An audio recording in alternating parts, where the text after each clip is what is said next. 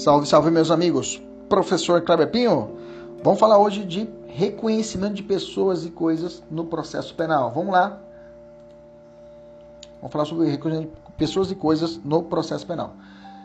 Reconhecimento de pessoas e coisas no processo penal, artigo 226, fala assim: quando houver necessidade de fazer-se o reconhecimento. Já vou adiantar para vocês: o reconhecimento de pessoas e coisas, somente reconhecimento de pessoas, é muito criticado na doutrina, tá? É muito criticado na doutrina do formato que é realizado nos dias atuais, tá? E do número de injustiças que ocorrem de pessoas que são reconhecidas e na verdade depois comprovas que elas não tinham vinculação com o fato criminoso, ok? Beleza? Deixa aqui já de início já essa crítica quanto ao reconhecimento de pessoas. O 226 então fala assim: quando houver necessidade de fazer-se o reconhecimento de pessoa, proceder-se-á pela seguinte forma: inciso 1 a pessoa que tiver de fazer o reconhecimento será convidada a descrever a pessoa que deva ser reconhecida. Inciso 2. A pessoa cujo reconhecimento se pretender será colocada, se possível, olha lá, vamos grifar, vamos grifar, se possível, grifa, ao lado de outras que com ela tiverem qualquer semelhança, convidando-se que quem tiver de fazer o reconhecimento a apontá-la. 3. Se houver razão para recear que a pessoa chamada para o reconhecimento for efeito, por efeito de intimação, intimidação ou outra influência, não diga a verdade em face da pessoa que deva ser reconhecida, a autoridade providenciará para que esta não veja aquela. Por isso que tem aquelas, aqueles espelhos né, que a pessoa não consegue identificar. 4.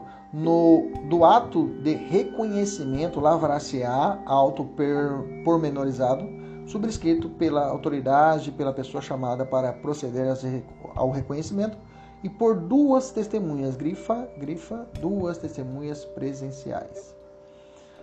Parágrafo, no inciso 3 deste artigo, né, que seria a situação é, quando, quando a pessoa é, ficar com receio que o, a, a, pessoa a ser reconhecida ali ameace, né? O parágrafo único diz o seguinte: deste artigo não será, não terá aplicação na fase de, da instrução criminal ou plenário de tribunal de júri, tá? Então não tem como aplicar essa essa essa essa hipótese em que a testemunha a, a pessoa que está sendo reconhecida, a pessoa que vai reconhecer não fique oculta nessas situações do, da, instrução criminal ou no plenário do júri. Artigo 226 é uma exigência ou uma recomendação? Essa listinha que foi para vocês aqui, ó. Inciso 1, convidado a escrever. 2, se possível colocar um lado de outras. 3, é uma exigência? É uma norma a ser seguida? Se não, se for positivo, então já é nulidade se não seguir de forma correta. Ou é um mero uma recomendação? Gente, por isso que eu falo para vocês que é muito criticado. Até nessa formatação que já é feita de forma incorreta, Hoje o STJ entende que é uma mera recomendação. Assim, se não for obedecido esse, essa formalidade legal para o reconhecimento da pessoa acusada, não teremos uma nulidade, por não se tratar de exigência, mas apenas uma recomendação, sendo válido o ato quando realizado de forma diferente da prevista em lei. Então tá bom. Então eu vou colocar então numa fila quatro pessoas. A lei fala, né? É, convidando, é, se possível, colocar outros quando tiverem com, tiverem com ela qualquer semelhança. Então, vou colocar quatro pessoas brancas e um negro no meio. Quem que a pessoa vai acusar de cara? É um negro. Ah, mas é nulo porque não seguiu o 226. Tá, mas 226 não é obrigatório. Eu posso seguir de forma diferente. Por isso, a crítica quanto ao reconhecimento de pessoas. Inclusive, eu, é, até coloquei aqui para vocês o que se chama por show-up. Né? É, show, show up. O que é show-up? No reconhecimento de pessoas. É muito comum a prática de show-up. O que, que, é? É uma modalidade de reconhecimento de pessoas é, que, onde é, modelo, é, é exibido uma pessoa para que seja realizado o reconhecimento de um único suspeito. Normalmente por fotografia, né? Aconteceu, isso aconteceu uns tempos atrás, né? Minha esposa, tivemos a infelicidade dela ser roubada o carro da irmã dela na porta da casa, né? Mas estava chegando um vagabundo, rendeu ela, levou o carro. E ele levaram para ela um, um book de fotos, até, até pelo tablet, né? Para ela poder ver quem que é esse daqui, esse aqui, esse aqui. E ela foi reconhecendo ali por fotos. Né? Por que questionar? Por fato que há um vício ali nesse sentido que a pessoa já tem uma predisposição para ver quem é, é para lembrar de quem é o criminoso.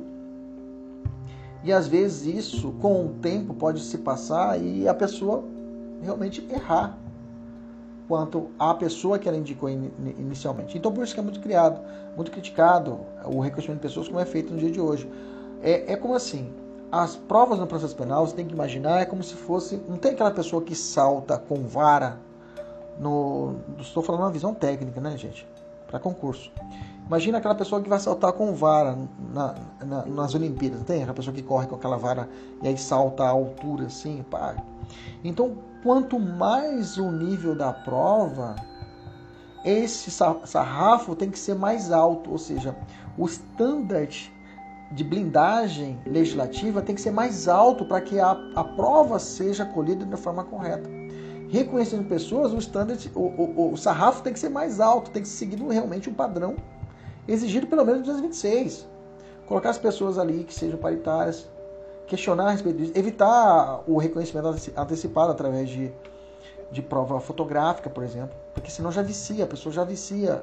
Às vezes não é aquela pessoa mesmo, ela já mais condiciona. E nós temos um fenótipo, isso é estudo científico, nós conhecemos pessoas, reconhecer pessoas da nossa, da nossa raça mais facilmente, né?